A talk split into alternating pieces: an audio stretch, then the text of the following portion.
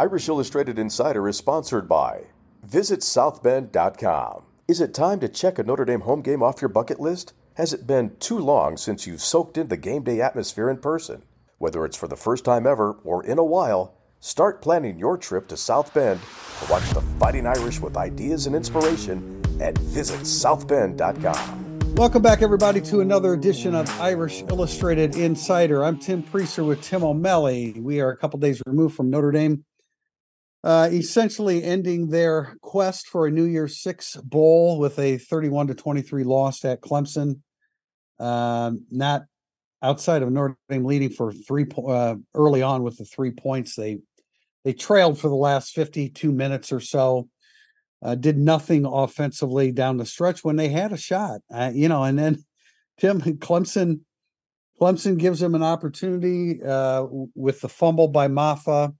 But of course, even then, I, I know I know our reaction. Even then, it's like, okay, well, that's that's not going to lead to Notre Dame marching down the field and scoring a touchdown. But just a a real lackluster performance by the offense. The defense struggled in the first half, put it together, and gave the offense a chance. But with the game plan that they put put forth there uh, down the stretch, there was no way they were going to march the the the length of the field and and uh, have a shot at tying it with a two point conversion. No, which is a very sad commentary because that was an opportunity. It was right you were there. That was not a terribly difficult drive to somehow uh, with Sam Hartman after this after the season we watched, right? I mean, I, I didn't think they were going to score. Of course, I did not think they were going to score, but that's the commentary. None of us thought they were going to score, and they were given yet another chance to score. I thought John Bryce made a really good point. I think it was on instant analysis when he said they had a lot of they had ample possessions, they didn't have ample opportunity because they never put themselves in position. All those, I know, I know their field position was awful, but you know what that means? mount one drive of your four chances, not over four. You can bad field position does stop you from making four touchdown drives. I get that. Right. 24 snaps, 60 yards in the last six drives, three first downs, never entered Clemson territory. That's the thing. Never entered Clemson territory. And also, Tim, the last 14 snaps were called pass plays. Sam Hartman ran for 15 yards on a total scramble. That was not a run, designed run. After Jordan Faison had the six yard jet sweep, that boy, I thought he was about to break free from that guy, too. And that would have been an electric moment because you never know what's going to happen in the open field with that lacrosse player walk on that's Notre Dame's best player right now. But they had 37 yards on the final 14 snaps, all called pass plays, a turnover, which was a pick, and two punts. that is possessions, if not opportunity, to come back with while trailing by one score the whole time. I mean, that, I feel like I feel like I didn't notice that live. Like, how do you, they didn't even consider using Estime in that situation, other than on the four yard dump offs that weren't working. No, and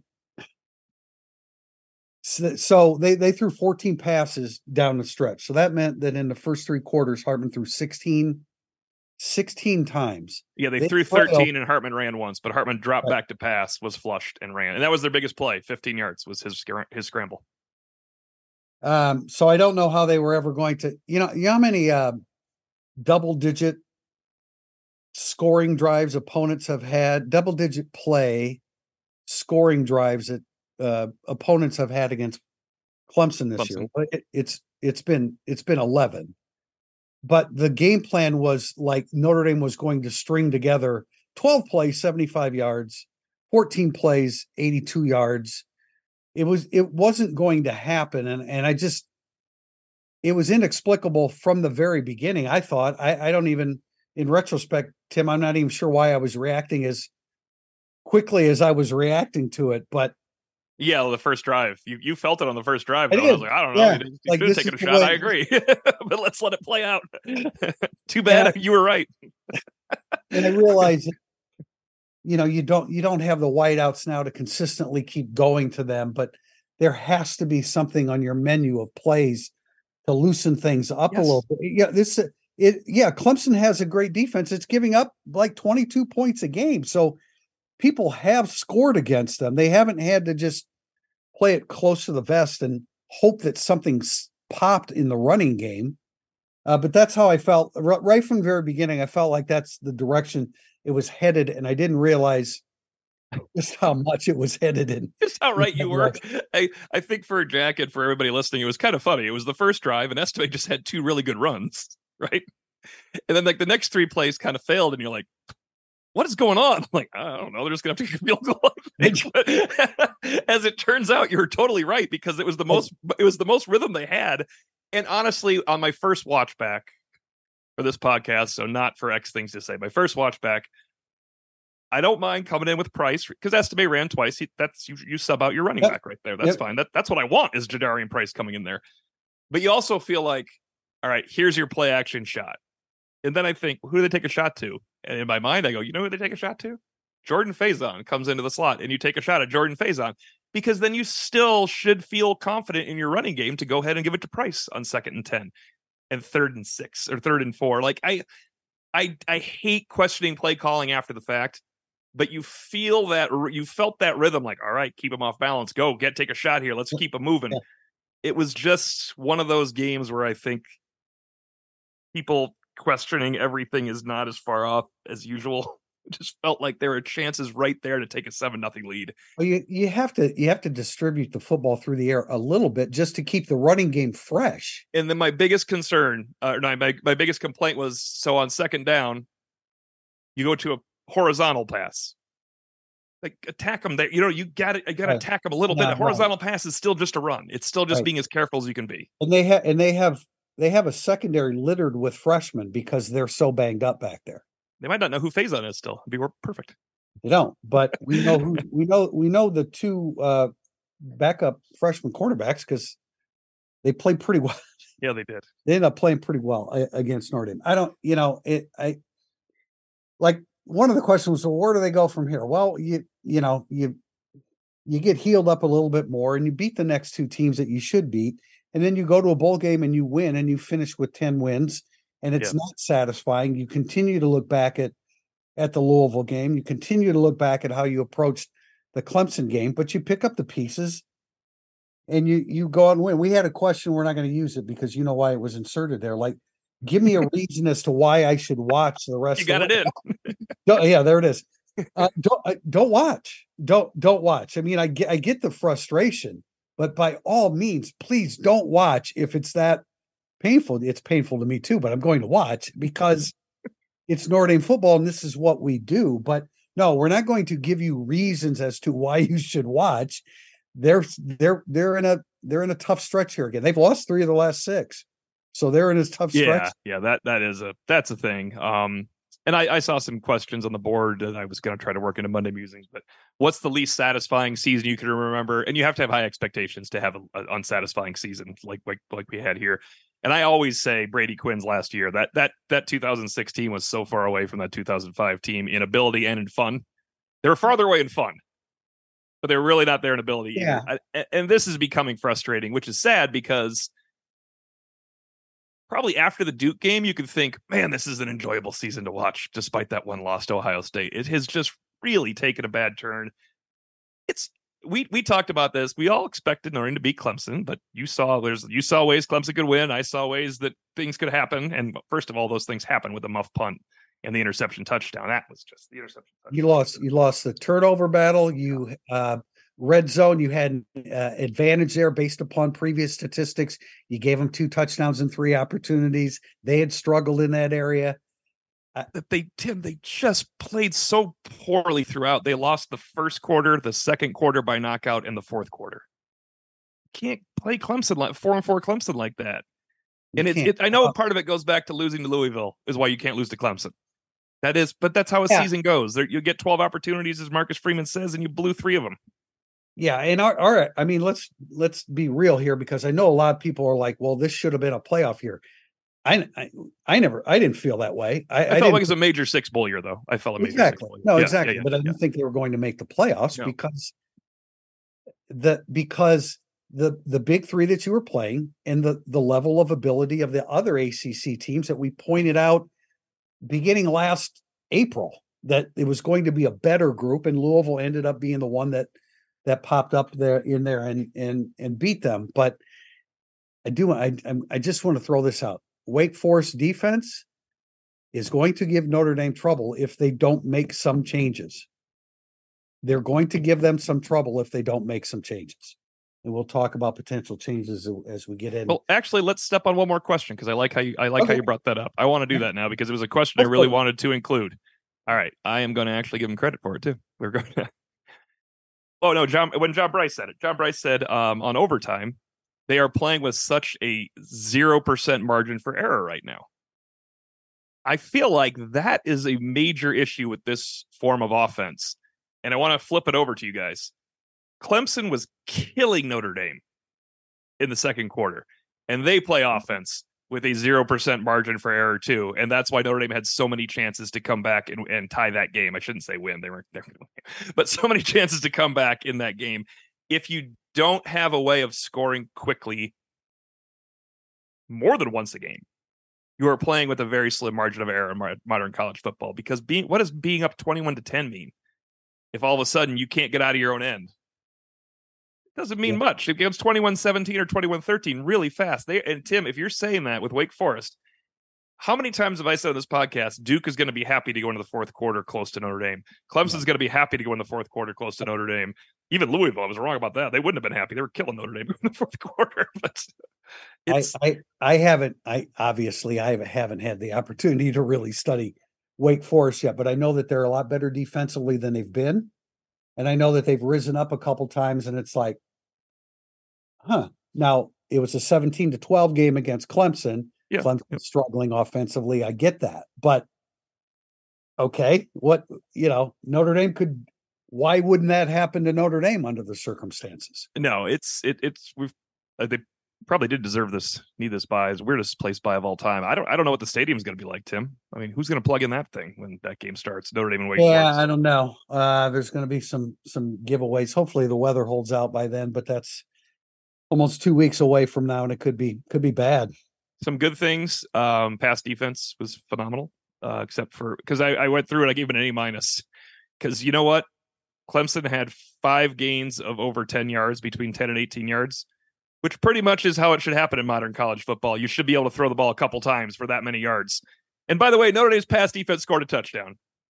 They put the ball at the two yard line for Audric Estime. They did, yes, no doubt. I mean, so uh, the, and- Morrison one on one almost the whole second half. That's how Notre Dame was able to stop that running game because they're like, all right, let's take your chance at Ben Morrison. We're going here. Xavier Watts.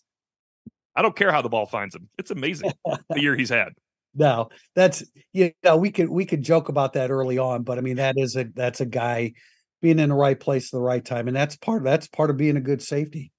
Um, Heck yeah, you know Javontae Jean Baptiste turned it up in the second half. Right, I forgot about him a little bit in my notebook. I thought he played better later. Um, he did. Um, you know, I, I said some stuff about Mills at about how he played in the first half. Right. You know, once I had a chance to study the tape, him and Cross ended up playing pretty well. They got gashed a little bit early on. Yeah, I, I do, I'm not changing my tune. The Vipers were not good. The Vipers were no. not good at all.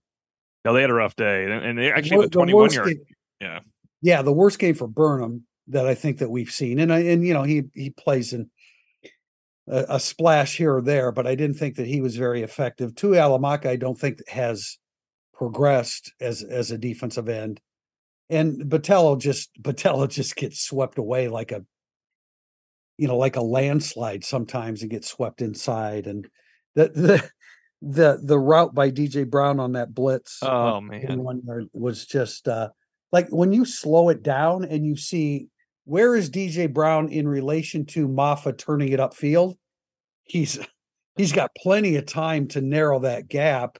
And then he ends up not being within four yards of Mafah when Mafah runs by him. I think the worst thing about that touchdown when it happened live was I whined about DJ Brown immediately on that, and you whined about Botelho immediately. I'm like, oh, well, that's a bad sign. You're like, oh, Botelho. I'm like, oh, it's DJ true. Brown. well, I'm I'm usually looking for to see if Botelho, Botelho, you know, holds the edge if they come that way, and immediately he did he did not. So I didn't see DJ, DJ Brown. very unfortunate, both right. In the situation. Yeah, yeah, yeah. Uh, other, you know, I mean, other guys. Kiser played. Kiser played very. Kiser well. was yeah. Kiser was outstanding, especially in the second half. I mean, he was the leading tackler, and he was around the ball another half dozen times. I mean, He was Yeah. really, really good in the second half. He also, um, and this is underrated because the next play was a film off a 41 yard touchdown run, but he saved the touchdown on the punt return with his diving tackle on that part. That was that was Kiser saving a touchdown, which went for naught because they scored on the very next play. Um, Yeah. but it was still, I mean, you you make the play to make the play, right? One play, one life. That was the one play. That was pretty nice. Yeah, the guys that uh again dipping into my tail of the tape today, the guys on that punt return that that that JB emphasized that set up the 41 yard run, missed tackle by Cam Hart, missed uh missed tackle by I don't know, missed tackle, but didn't make the play JD Bertrand and then Marist Liufau. I don't remember exactly how it happened, but the three three of the most veteran players on team, which leads into also the narrative that I was emphasizing after the game. Your better players, your older players, your established players didn't play well. No, I agree. And we actually had a que- we had so many que- good questions that this is another one we're not using, but uh, I thought it was a great question.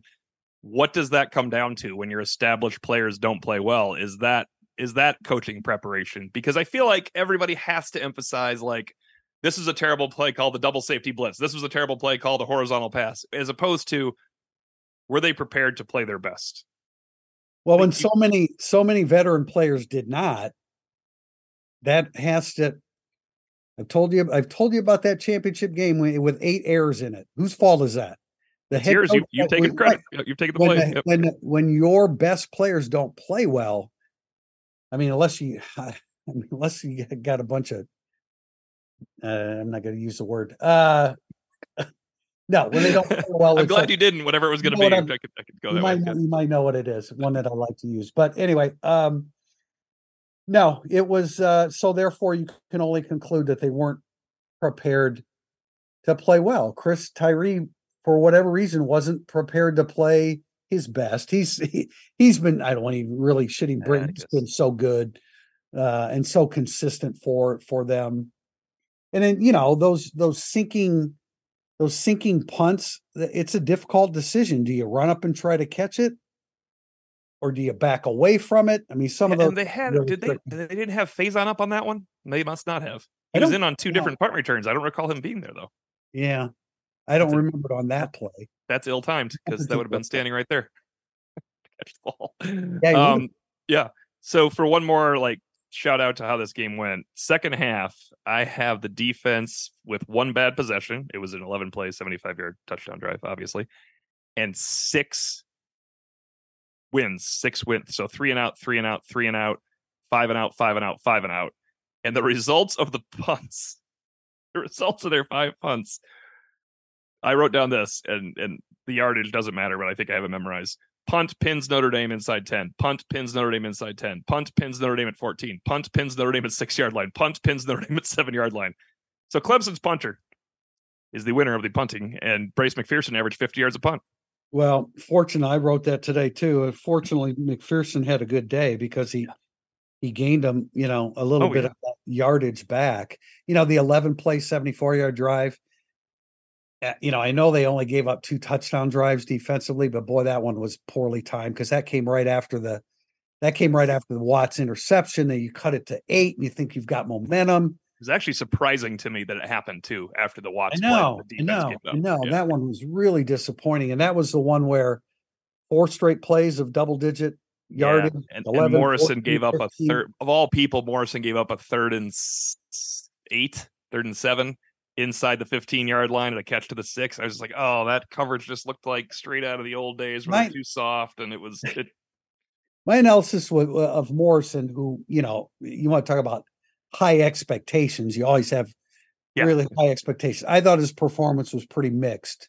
three because he- passes defended, a pass interference, gave up that play. I mean, one of his he had- passes turns into a pick. That's a nice play by had- him. he- I, I I know there was one play that should have been pass interference on him, and they didn't call it. And I think there was another play that I thought ah that could have gone against him. So I thought it was mixed for him. But you know, Beaux Collins is six three two ten, and that was a that was a challenge. But it's not like it's not like he had that uh, BMO hasn't faced you know some Right. really great wide receivers early in the year. But you know, we're nitpicking there because thank God for Benjamin Morrison because Yeah. where would you be otherwise? Here is not a nitpick. Uh, flipping it to the defense in the second half, They obviously had they have one good drive, four plays, 74 yards. That's the Rico Flores 35 yarder, Sam Hartman uh, 26 yard touchdown scramble. I'm not saying the one play, two yard touchdown drive is credit to the offense. I'm sorry. That's they, no. they scored because they're supposed to. Um, second half, three plays, two yards punt, three plays minus four yards punt, three plays, three yards punt, four plays, 23 yards punt, five plays, 16 yards, bad interception. And then I started walking downstairs for their last bad possession. I fortunately made it to the field for most of those bad possessions. So I didn't have to hurry. But uh, you know, I mean, some other assessments. I did not think that Holden Staes played well as the lead wide receiver in in many respects. I thought, you know, the the pick six was a terrible decision by Hartman because he telegraphed it all the way and tried to read it the whole way. But as a as a receiver, Staes has to have a feel for the fact that Trotter's jumping that and he knows it. They're they're connected to it. And his his outcut was so soft, as it was soft on the near pick six by number 36 along the Notre Dame sideline in the fourth right, quarter. Right. That that was I wrote I was writing down bad interception as that was happening. Yeah. That yeah. was so bad. Um, and I was nitpicking Staes to think that this I thought was going to be the big problem. Remember when they drew up that play to get third and four, a little dump to Staes, and they kind of missed the block, and that's why it didn't develop easily. Yeah, you got to break that tackle, man. He's got a guy chasing you. You can't do anything about getting away that from was, that tackle that for a run. Number that was a freshman, number thirty six, that made an arm tackle on him, and then the the thirty five yard, uh, the Flores one where where Staes is is in between the defender that is imminent danger and Flores. So he know he knows he's in between it, and he bypasses that that block and goes up ahead to where Tyree is blocking somebody else, or is yeah is trying to block somebody else, and Staes actually lays a block on Tyree. So that was so I didn't think it was a really great performance on his part. But I mean, we could go through we could go through so many veterans that didn't play well. They weren't prepared to play, and that comes down to coaching. The yeah, biggest game. Say, let's go. Let's, let's get it off of stage. Like you have everything on the line here, and they didn't. The older guys didn't play well. That's coaching. That absolutely is. Whatever you did, I mean, it might even be an intangible thing that you can't even put your finger on. That's not the point. The point is your veterans have to be ready to play to a high level. I don't know. Maybe the offense saw the offensive game plan and said, and kind of threw their hands up in the air and said, "Well, this isn't well, the offensive line should still block. Yeah, if it's all on you, you might as well block. I know, I know, I know. All right, we've got uh we got more that we can address in in segment. We do two. have more that we can address. We do, we do. You've heard us talk about home field apparel since the start of the season. There are a lot of collegiate apparel brands out there, but we wanted to partner with Home Field because their designs are the best out there. Some of Irish Illustrated's favorites are the Sam Hartman Victory March tee the script tee, and the retro long sleeve. Be sure to go to homefieldapparel.com, filter by Notre Dame, and see what we're talking about. There's also currently an exclusive football bundle, which includes a baseball tee, sweats, a hoodie, and more. It's the perfect gift for a fellow Irish fan or a perfect gift to treat yourself for being a lo- loyal Notre Dame fan. And our listeners get an exclusive deal using promo code Irish Illustrated. Irish Illustrated gets you 15% off your first order. We know you're all wearing Notre Dame gear, so if you're in need of a refresh, we really think you should check out Home Field Apparel. Their designs are super unique, a lot of thought goes into each concept. There's really nothing else on the market like what Home Field is doing. You can find them at homefieldapparel.com. And again, use code Irish Illustrated for 15% off your first order. We'll be back in a bit with segment two Burning Up the Boards. If you're coming to a game this season, you have to check out Game Day Your Way, the official tailgate service provider of Notre Dame. Game Day Your Way offers everything you need, including tailgate gear, catering, and even beverage delivery right to your spot. And their Irish Express transportation from Chicago allows you to tailgate while you travel to their all inclusive party zone in South Bend. Let Game Day deal with all the hassle so you can focus on the fun. For tailgates, tickets, transportation, and more, visit GameDayYourWay.com.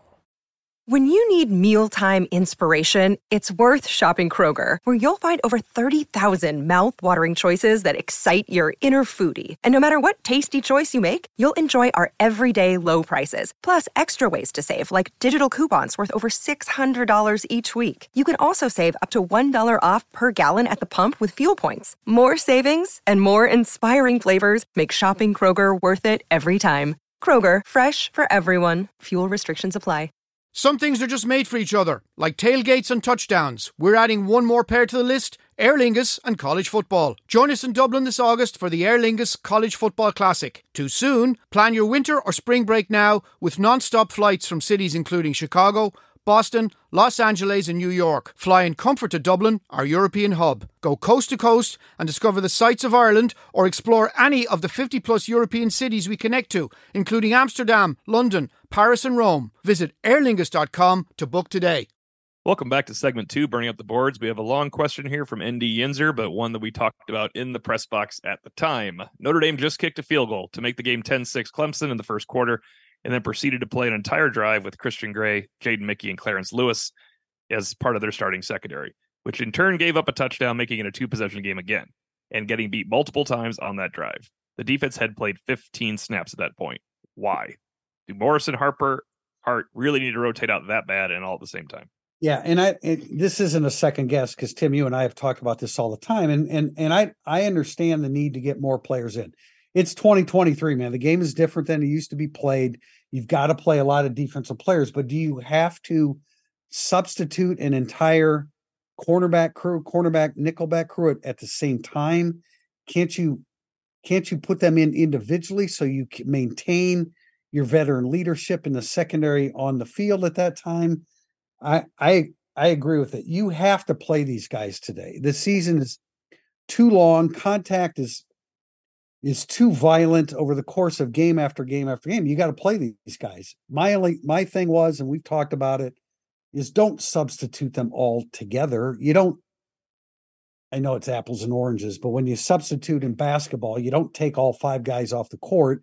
You put in a guy or two. Sometimes you do, of course, right? But I, I just think that that is one way to mitigate that that here it goes feeling like everything is rolling against you because you don't have a veteran back there that you count on 90% of the time.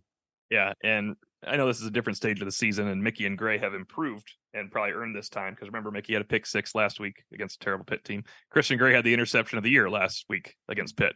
But that's the games you get the rotations a little bit more because remember the Ohio State game? They did not sit Cam Hart or Benjamin Morrison at all because they knew they couldn't do it. Yeah. Much, much well, different receiving corps over at Ohio State. I'm, I'm cool with that. The real killer for me is once they get down a first and goal, you still keeping Clarence Lewis in for Thomas I Harper? I don't. I, I, I don't get that. And and again, to be fair, when you, at the time of the game, the score of the game, the location of the football, you pointed out Gray and Mickey were on the field right away. Yeah. And I think Lewis came in a little bit later in the series, maybe. Uh, maybe they might not even had been in nickel before that. I don't know, but it, it, this isn't a second guess. This is something that we were looking at, looking for, and they went.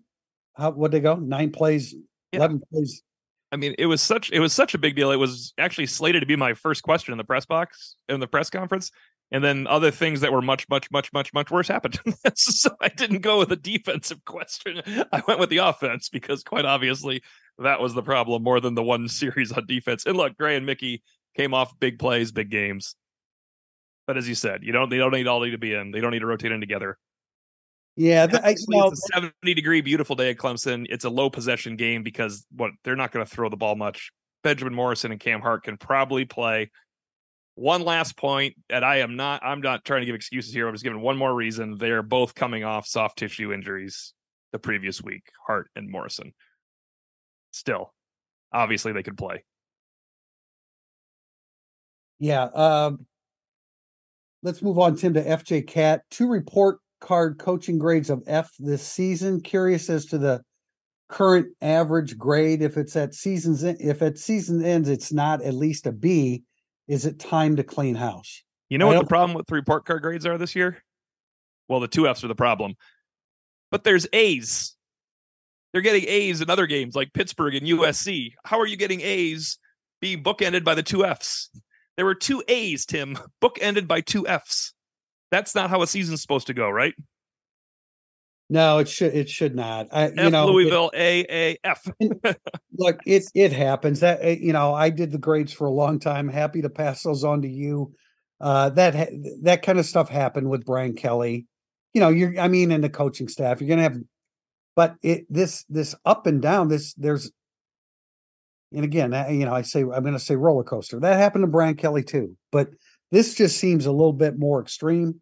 That you go from from playing so well to then having a whole bunch of veteran players not playing good football. Well, that was kind of my preseason point. You go from playing so well against North Carolina, where that coaching staff certainly you gave an A, and BYU, where they certainly got a B plus or an A minus, and then to Stanford, where they certainly got an F.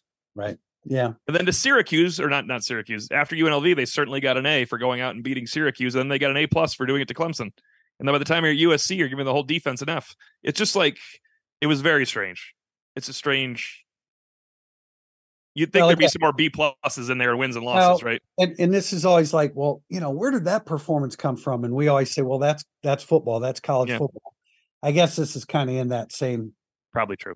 same kind of category. Question from Wash ND. We know the issues with Gerad Parker, but should we be more concerned with Marcus Freeman's offensive philosophy that seems to be stuck in the late 90s, early 2000s? Unless he changes how he thinks about offense, a coordinator change might not make enough of a difference to make Notre Dame a competent offense against good defenses. it is fair to ask because I, I don't think this is I think this is a very possible thing, but it's fair to ask about Marcus Freeman's offensive philosophy is that when he took the job in 2022 and he looked at his roster with Michael Mayer and good running backs and a good veteran offensive line and bad wide receivers, and people hate it when we say they're bad wide receivers preseason because everybody loves fancy wide receivers that don't get open. Um, is his offensive philosophy because he inherited a team where his offensive philosophy had to be the, what it is? and then his second year was the exact same composition of his roster. uh, because he because they haven't I mean they they haven't advanced where they are they really haven't advanced themselves at the wide receiver positions. No, they're Yeah. trying to. Like Greathouse and Flores should be pretty good players because they play. Well, they should, year. and you Yeah. like the group that's coming in next year, definitely. But those are freshmen, and then as soon as they get here, you realize that you know how difficult it is for a freshman to be up to speed right from the beginning. But um, I, you know, I do think that Marcus Freeman's kind of an old soul when it comes to football philosophy. I agree. I just wonder if he had um Boykin, Finke, Claypool, Stepherson, and Will Fuller. If he'd have been, we're going to be a run first team. That Yeah, offensive know. and defensive line driven. That whole, yeah, I think know, everybody everybody wants to be strong in the trenches, of course, but you don't get a lot of people that in this day and age, you don't get a lot of coaches saying offensive and defensive line driven programs. You're Right. you know, you have skill position athletes and you're putting the ball in the air. But defensive line driven has to be a thing. Defensive Well, line driven and, and has to be. corner and corner. Yeah. yeah. Tho- those have to be givens if you're going to be great on defense all the time, certainly. Next question is from Golden Domer Seven. After seeing how Sam Hartman's time at Notre Dame has been below expectations, are you concerned that it will negatively impact Notre Dame's ability to acquire top transfer quarterbacks on the market in the years to come? After this year, it seems like Notre Dame as a transfer QB destination is a tougher sales pitch than this time last year. Do you agree? Um, I mean, you only need one. You don't have to. eh, eh, It's not like you have to convince, you know, four guys. You don't. You, you need one, and I and I think we kind of feel like once they get past 2024, they will look to um with from within to get their quarterback. But Yes. that's They've not- recruited their future quarterbacks, they hope, in Yeah, CJ Carr and yeah. Deuce Knight. right. So, um, yeah, I mean this this past game certainly doesn't hurt. I don't know that I don't know that transfers study individually games at a time the way we do. I was just going to say, Tim, here's what I do if I'm trying to attract a quarterback at season's end. Okay. Come join Notre Dame, the 15th ranked scoring offense of the country at 36.8 points per game. Yeah. Yeah, That is what I say. I don't say that those points came against Navy, Tennessee State, Central eh. Michigan, and the like. I just point out. yeah, but it's.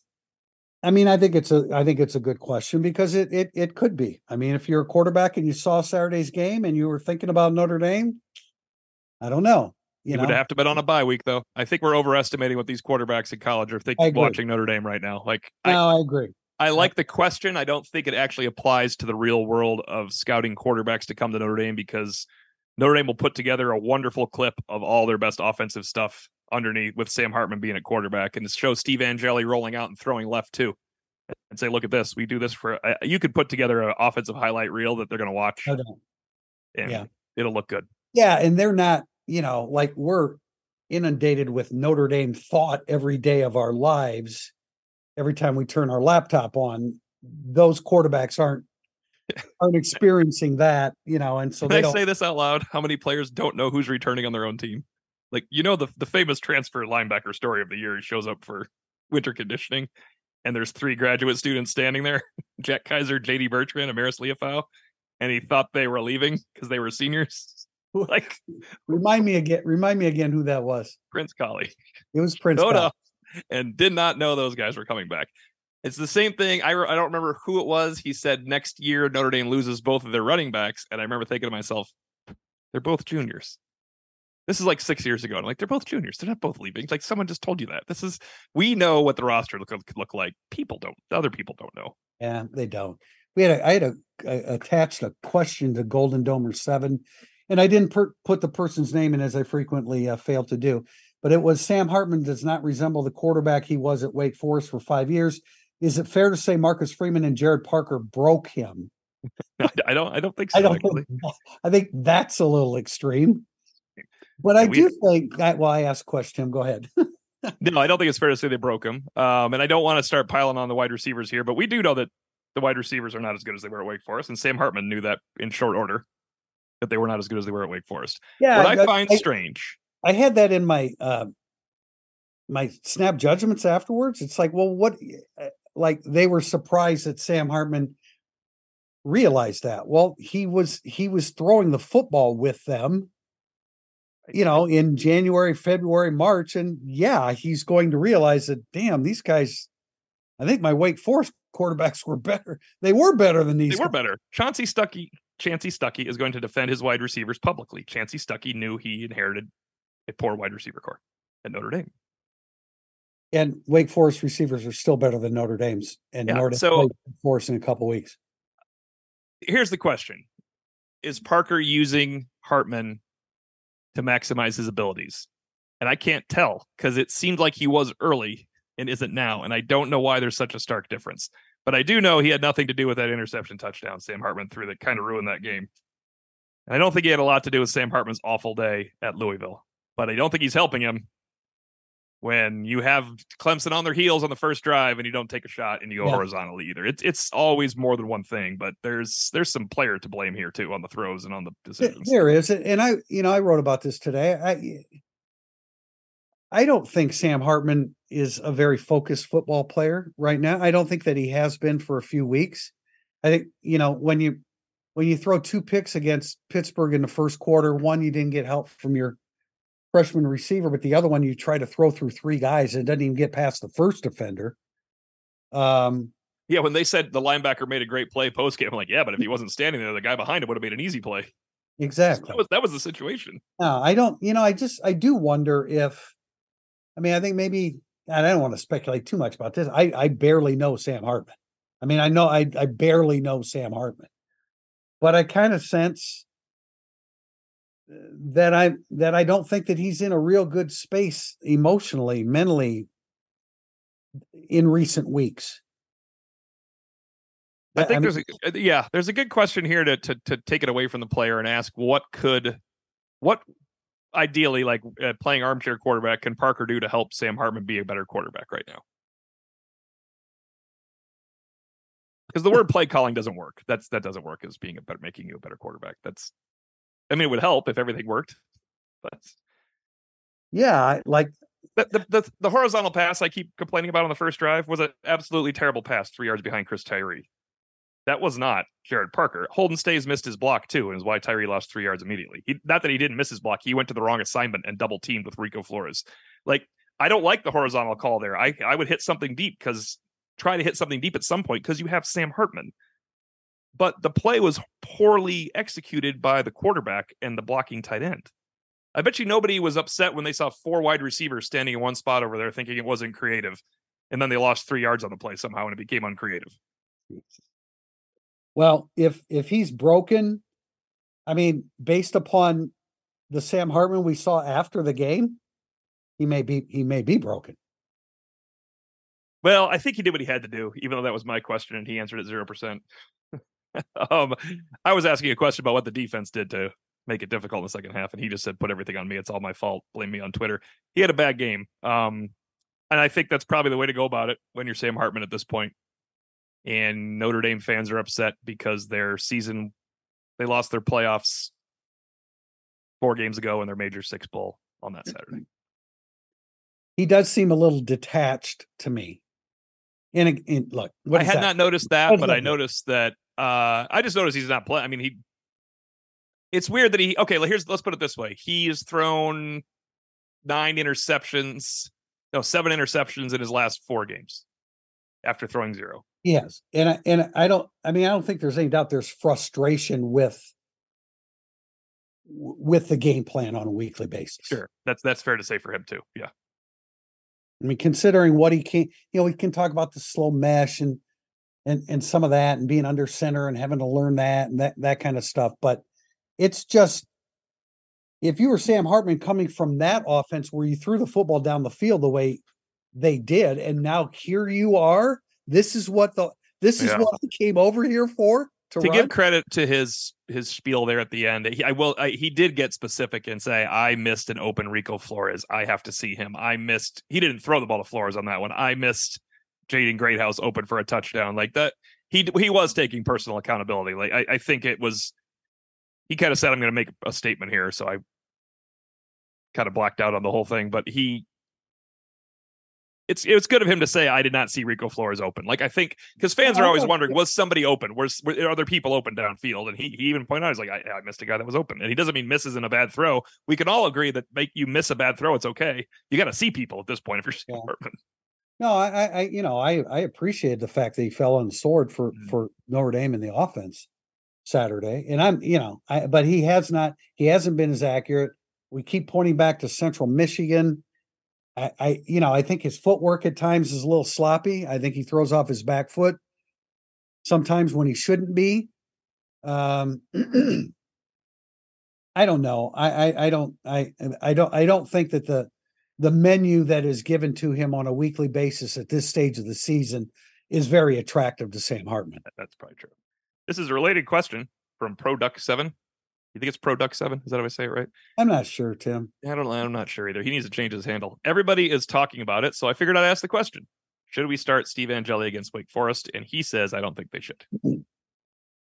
Okay, we've got a lot of people that that want this, and I understand why you do, but you have to you have to put yourself in the Notre Dame locker room and the Notre Dame coaching staff and and realize what that decision would do to your entire football team. How do you think JD Bertrand and Marist Liufau and Jack Kiser and Howard Cross and Riley Mills would think what how do you how do you think they would react to finding out that the coaches just turned the page on us and they're they're going to play the backup quarterback with no experience eh, you know whatsoever or hardly at all I don't think they're going to do it. I know they're not going to do it. I don't think they should do it. And I know most people agree with us that they absolutely should not do it that have ever been around a football team.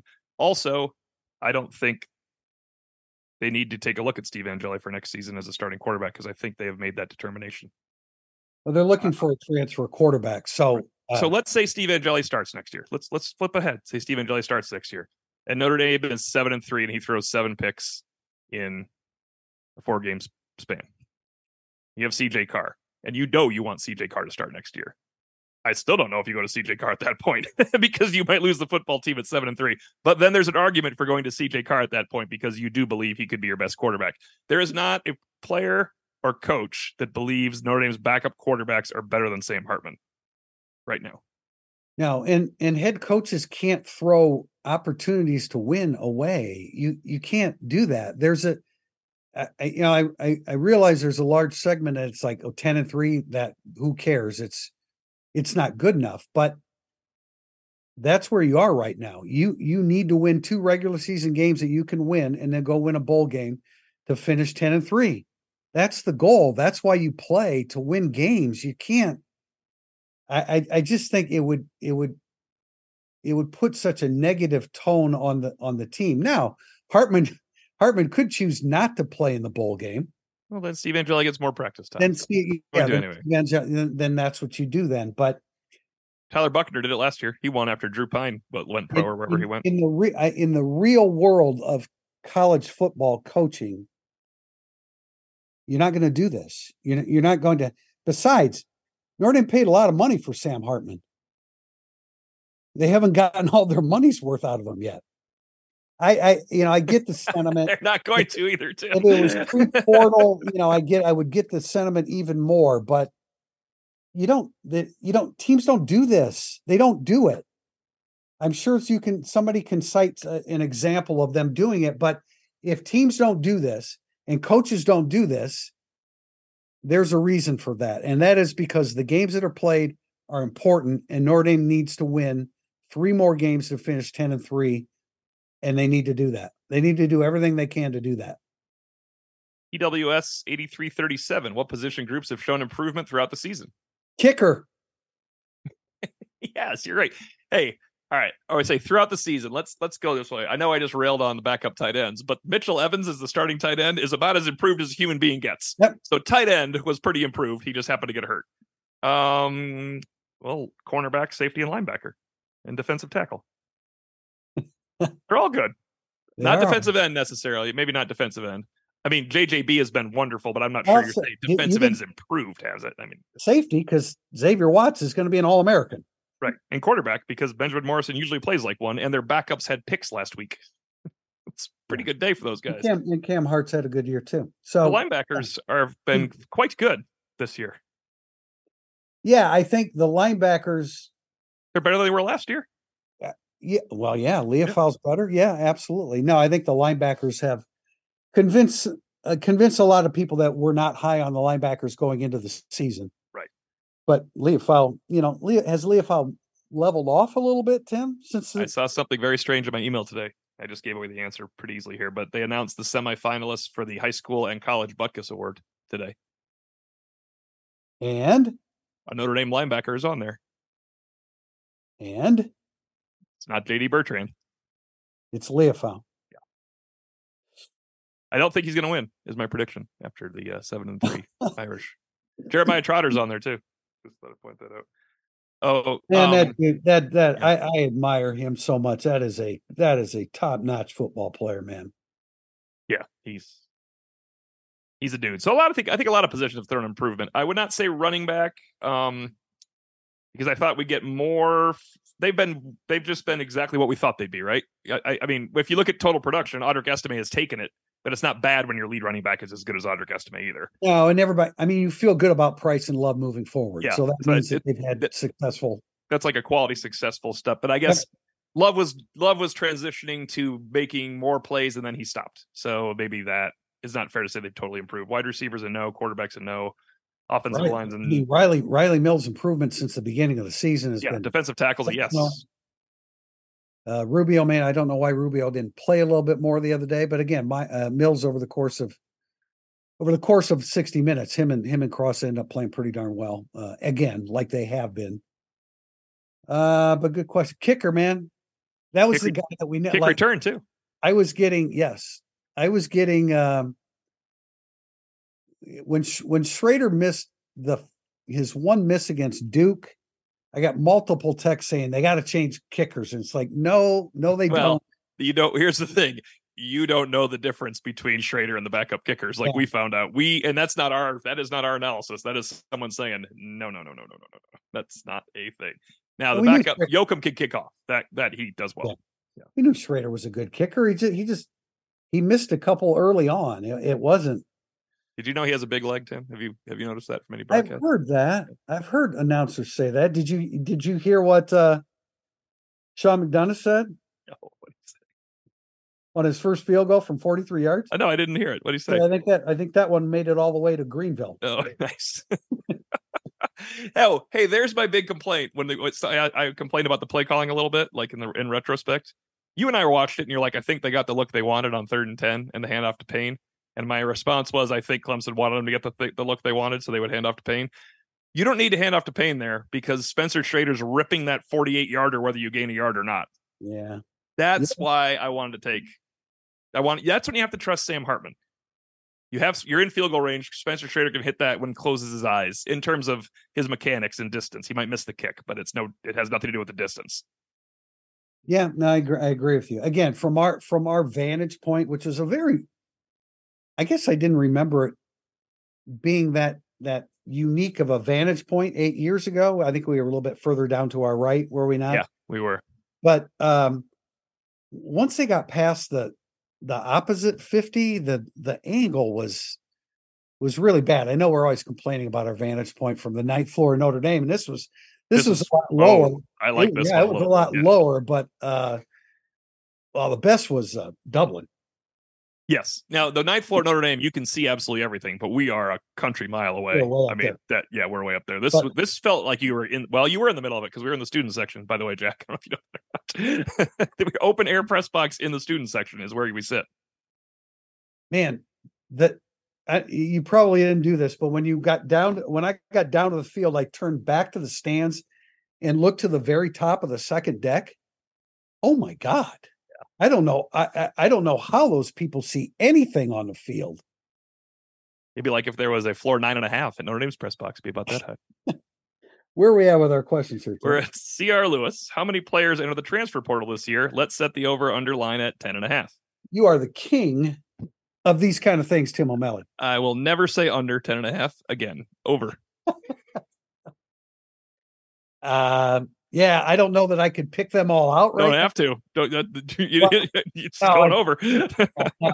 think how well how many did they have last year I don't know. I, what did I put it over? Oh, Under was 17 and they got there last time. That was pretty obvious though. We knew about 13 Yeah, at the time. Yeah, I knew that was going to happen. I, you know, this may be more.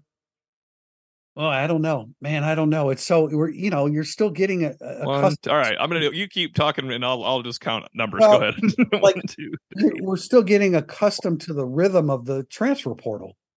You know, and now Notre Dame is making a greater investment in it this past year than they had previously. Do they up that a little bit further? I I think that Marcus Freeman is going to want to try, right? 10 I don't half. have to. I don't have to keep counting. Yeah, 10 and a I half. just looked at it. I don't even keep counting. This is the easiest thing in the world. Over. Hammered. Well, so okay, so you need to reset the line then. Uh, well, let me wait a couple weeks. I like right. over. I was asked. I want the. I want the easy money. I'm not. I don't need to parlay anything. I'm just All right. putting the house on this one. Sierra Lewis is going to owe you on that one. All right, we're going to jump ahead to John Hernandez 001. Does Marcus Freeman part ways with Jared Parker now and let Gino Guidugli call plays the last two or three games, potentially getting a jump on national interest in the offensive coordinator position, or does he stay with Parker through the bowl game? I believe he will stay with Parker through the bowl game, but I think there will be even more collaboration than there has been. How do you feel over the last couple weeks? I I think that there's more involvement of Gino Guidugli, and I think it becomes a I think it becomes a little bit more apparent. Because we think we think it's already happened, don't we? I I yes, well, yeah. I mean, there was some indication of that with the first After Louisville, there the was first indication. Yeah, yeah, yeah. Uh, After the first bad Gary. That's Yeah. all you got to say. You just can't. I, I keep using this expression, but I mean, Marcus Freeman can't tie his head coaching career to to a guy that is. Look, every de- every good defense they play, they struggle like crazy. we think there's already been collaboration, though. That's why I want people to. Uh, right now, play calling. I I don't know. I maybe I don't know how you collaborate on play calling, though. It's more of a. It's no, got to no, be I'm like. not. I'm Yeah. not saying collaborating on that. I'm I'm saying a shift. I, you know, I don't know. Look, the game was just 48 hours ago. No, I don't. I don't I don't- think I don't Gerad know. Parker. I think Gerad Parker will call plays through the end of the season. Uh, I would imagine that that is the case, but I've got to believe that Gino Guidugli is going to have a greater role in the entire process. How that manifests itself, I don't know right now. Um, I- it's I, I just don't know. It's it's it's Monday. We just got back. I don't know. ND Dan 106. Any chance Al Golden stays one more season? Maybe as associate head coach. Call him anything you want if you want to stay for one more season. Yeah, you know, I would have. before this weekend, I would have said I think he's going to be gone. And I'm going to say now I think that there's a decent chance that he stays. Um, partly because I'm not sure that the op- ex- the exact opportunity that he is looking for will avail itself. Well, he should be very smart about his exact opportunity because most Yeah. coaches are not. Most No. coaches do not take the proper opportunity. I don't want to get on Clark Lea for that because he went to his alma mater. Yeah, Um, that's totally that's- different. At the time, I said this is a terrible decision. However, I 100% support the fact that he wants to go coach his alma mater. That's He's- absolutely cool. I he's mean, two and eight. He's two and eight. no, know? no, he had no chance of being better than two and eight. But it's No, I realize that. he's like the weird exception because of what he tried wanted to do and you can't begrudge that at all there's a zero there's you could be like that's a terrible idea but i support you in doing it as opposed to many coaches where they leave Well, and you think a- if he was in if he was in a, the ACC, but yeah, he's not. it's, it's, not there's a reason it's a bad job I mean, it's it's a yeah, it's a bad job on a, a, a couple fronts. But could Al Golden still be at Notre Dame? I I was I was told by somebody whose opinion matters that yeah, he could be, he could be. Um, so I took that. I, the I happiest like moment it. of this podcast that anyone will feel this is the best news you have delivered in a podcast at least for 60 minutes but maybe in a few weeks because that's Yeah, that's now we'll see cool. again if an opportunity. Oh, if the right opportunity opens up in the NFL, if a right uh, the right opportunity opens up somewhere in the direction of his home original home from New Jersey or thereabouts, I think he would jump at it. But he's per, he's doing a pretty good, uh, pretty darn good job at Notre Dame. He'd be in line for a bump. Associate head coach makes complete sense, and the value of that title, more than anything, is is an increase in pay. Right, All right. our last question could have been Yeah, answered much differently last week had we Yeah. answered this question, but let's go ahead and ask it now. ND Quebec, how do you feel about the possibility of Notre Dame playing LSU in a bowl game and the ensuing consequences, win or lose? I want, I absolutely want Notre Dame, LSU in the ReliaQuest Bowl. And whatever happens, happens, man. It's an opportunity. SEC, Brian Kelly, Brian Kelly sucks, right? That's what everybody has told us. So you shouldn't have any fear of playing LSU with him as as the head coach. Now, I I, I want that matchup. It makes all of the month of December interesting. It makes our entire time at the bowl game and dealing with Brian Kelly and the possibilities interesting. But that's a tough matchup for Notre Dame. We just put my physical reaction? the their defense the is- podcast somehow. Look, their defense is awful. So if you have Hartman at quarterback, Oh well. Oh, well, We're talking about Wake Forest giving Notre Dame some trouble. I bet some athletes at LSU might do something too. I don't know, Tim. That's. Did you watch those guys run around on that field I of did. Alabama? I did. I did. I I I understand the consequences and the possibilities, but as a competitor, I would like to I want to see it. I want to play yeah, Like, so you're looking at the negative that if they yes, lose, I am. I'm looking at the I- I- negative. no, I get that. I get and I I likely would pick LSU, but I still want the matchup. This is like, do you want to play a you want to play a lesser bowl and win, or do you want to play a, you know, Texas and the Cotton Bowl? I choose competition. I'd like to play Texas. I like to play Texas. I choose competition. Yeah. All right. Well, I rescind my moderator duties for a month and a half. That happens. So Uh, would you rather the message board? Would you rather they play Kansas? Yeah. They don't have Brian Kelly. Hell yeah. Yeah. I uh I would have I wasn't sure. I was worried about the just it's just the consequence of losing what is a at best last week before the Notre Dame Clemson game was a pick 'em thought process for everybody, right? Notre Dame LSU before the Clemson game was a 100% pick pick 'em. If you said you think LSU would win, Notre Dame would win. Before this last game was played, everybody would say, "Yeah, that's a great, that's a good point." Man, Well, man. Keep in mind, LSU will have a whole bunch of opt outs too for the bowl. that game. was about to say, I was going to say it, Notre Dame could actually have people opt in for this opportunity where there would be no reason for Ah. LSU players, where Notre Dame would have ended, no reason for players. Oh, I hadn't thought of it that way. That's a good point. Yes. Oh, yeah. I think if you you want to talk, if you're a competitor, as long as your agent doesn't make you leave, you better damn want to play this game. Joe. Actually, this will be the first time people should judge Notre Dame players for opting out if they opt out of the Brian Kelly LSU game. I just put it on record right there. Joe, Joe Alt's agent would say, you Don't care about your millions, man.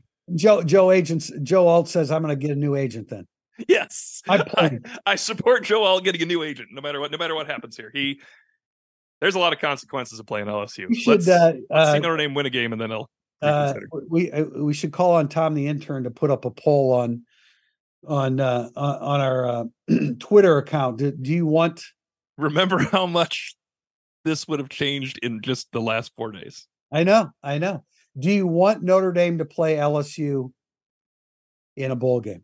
Can't make this face to make it go through the radio on the podcast that I'm trying to make right here on the screen. Well, hey, on a positive note, Al Golden. No, Mike Al Gold, yeah, that nothing's more positive than that. I, I I I was really happy to hear that. That was pregame. Uh, that was pregame. Uh, Micah Shrewsberry makes his official debut tonight. Notre Dame kicks off, uh, tips off, I should say, the season, the basketball season against Niagara. yeah, uh, I think Notre Dame should play Niagara in a bowl game. This is much better, easy. uh, at Purcell Pavilion night, seven o'clock. A couple of us will be there to ch- check it out now that it counts. We're looking forward to that. But uh, anyway, we're going to wrap it up right there. We are we are in limbo as to another podcast this week. Thursday is definitely out. Thursday and Friday are definitely out. We need to try to pull it off for Wednesday, but we kind of got a feeling that we're going to get the exact same set of questions that we got today, and I understand that. Uh, but we'd like to try to get Samson in here before we, a couple of us, uh, head in different directions. Most famous Niagara basketball alum. I love this. Uh, I, I'm I'm the old guy in the room, so I definitely know that it's Calvin Murphy. There you go. Good job. Yes. I was going to say you're going to kick yourself if you don't say Yep. this. No, I I don't Cal- know for Western Carolina. I'm going to the Western Carolina game on Saturday. I am. Uh, I'm going to have trouble naming Western Carolina's all-time leading score right now. Yep, I don't have that one. I don't have that one. I don't think they ever played Western Carolina. Probably not. Right. that I can recall. Wait a minute. Did that guy that replaced Harden? This is how much I watch the NBA. The guy that replaced Harden in Oklahoma City ten years ago. Did he go to Western Carolina? Douglas know. Farmer could let us know that. I don't want to uh, go out there and. This is bad radio, but I'm going to look it up just in case. All right. Well, I'm going to cut you off while you're looking it up. So we're going to wrap up there. we're going to wrap up there. We will let you know as soon as we know uh, about another podcast this week. If we don't have that, then uh, tune back in on Monday, November 13th, when we interview Marcus Freeman and start previewing Wake Forest. Until I think then, I was right. I think I was right. who was it? Kevin Martin. Nope, I was wrong. All right, keep going. Bad radio. See ya. Until until then, Tim Prister, Tim O'Malley. This has been Irish Illustrated Insider.